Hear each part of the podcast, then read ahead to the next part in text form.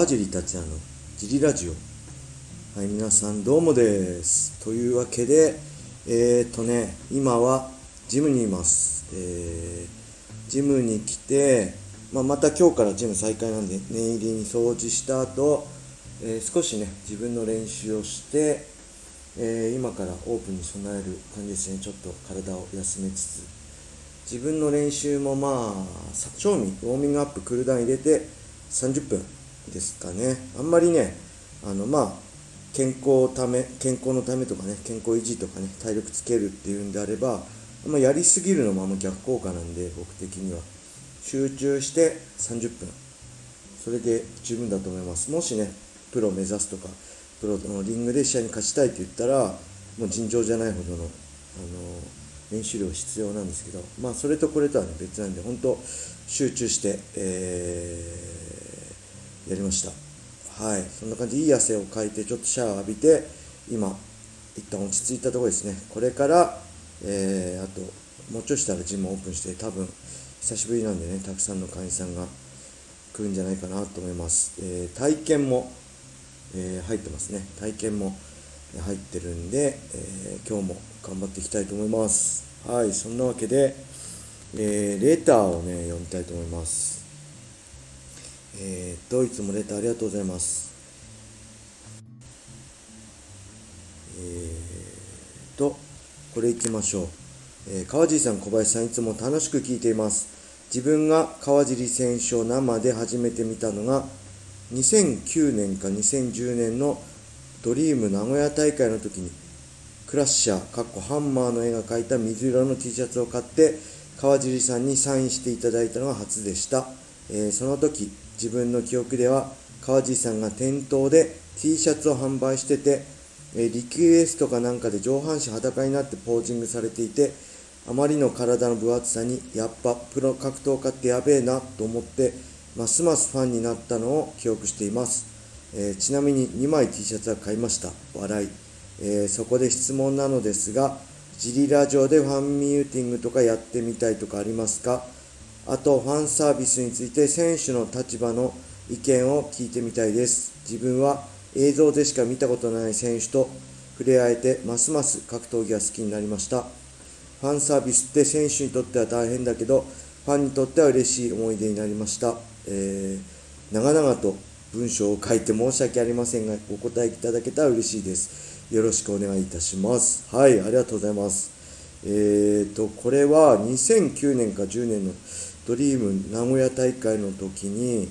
店頭で販売してたってことあれですかね。確かね、えー、行きましたね。名古屋大会、マッハ対青木の試合かな。2000、ん？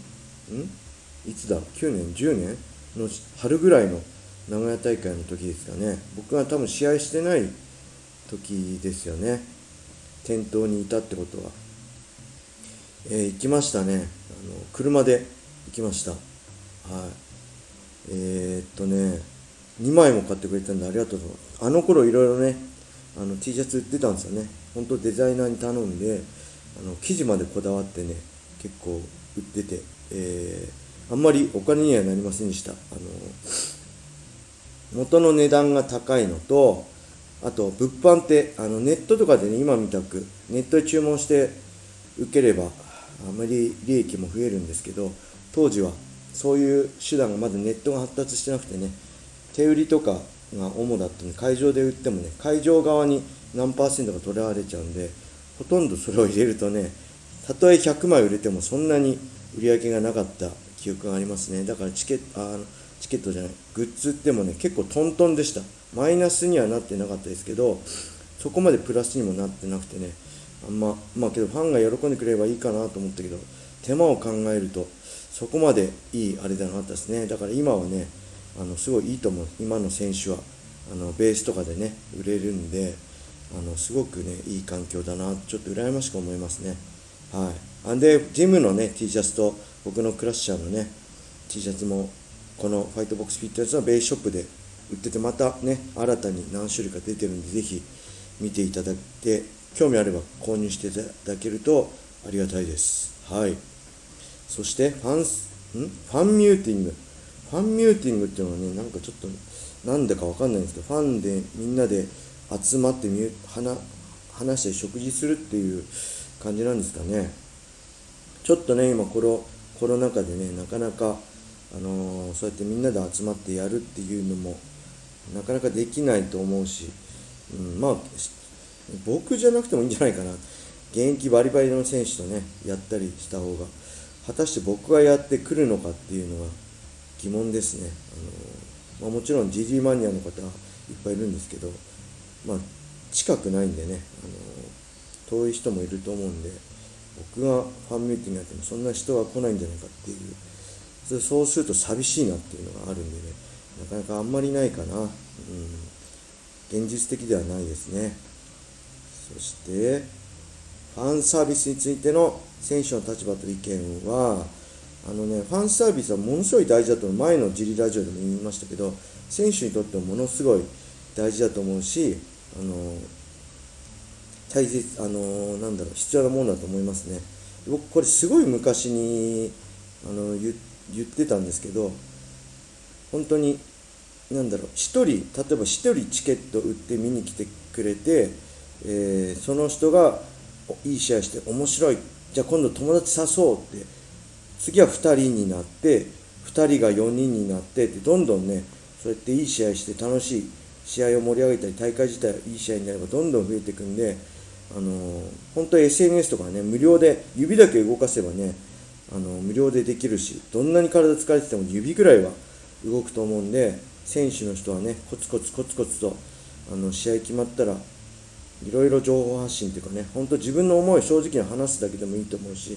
僕も何かしら、まあ、最近はね頻度めっちゃツイッター頻度少ないですけど試合決まったらね昔から毎日1日1回はつぶやいてたし何かしら、えー、試合のことをねつぶやいて日にちと場所とかをね、えー、アピールするようにはしてましたね。だからそういうのも含めてそれも含めてファンサービスだと思うんですよね。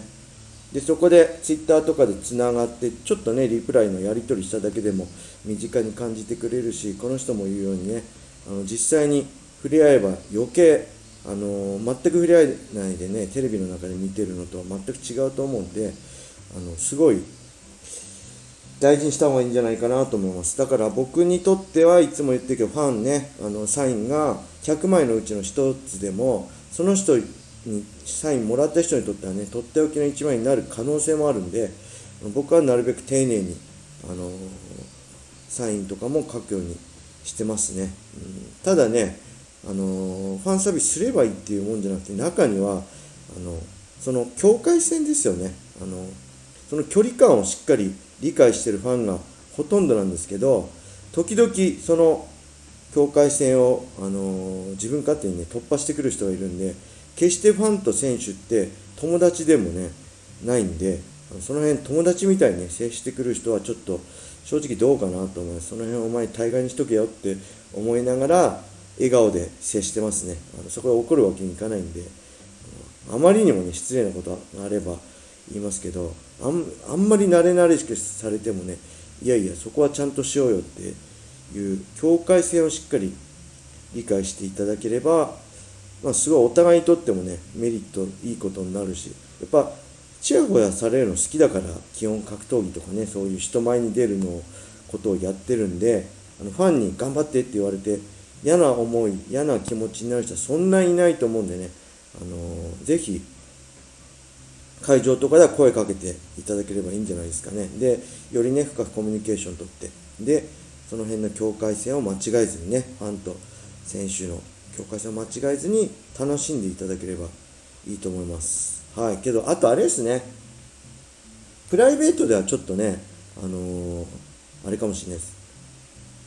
ちょっと話が違ってくるかもしれないんでただ僕の場合あの家族でいる時と結構ねファンの人は子供いる時も昔から気遣ってくれたりねあのすいませんプライベートのところって。その一言でねだいぶこっちの受け取り方も違うんであ全然大丈夫ですよってなるんでいきなり強引にねやるんじゃなくて一言プライベート中すいませんもしよかったら写真どうですか？とかってそういう風にやっていただければあの誰もね嫌な思いしないと思うんでもしねあの彼女とかとデート中とかはねあのあとは話しかけられること自体嫌な人もいるんでそういう人はねあの遠くから見てああって思っていただくだけでいただければねあのその人もお互い嫌な思いしないんでそうしていただければどうでしょうか？はい。そんな感じですかね。レターありがとうございました、えー、これからもねレターどしどしお待ちしております。それでは今日はこんな感じで終わりにしたいと思います。皆様良い一日を。またね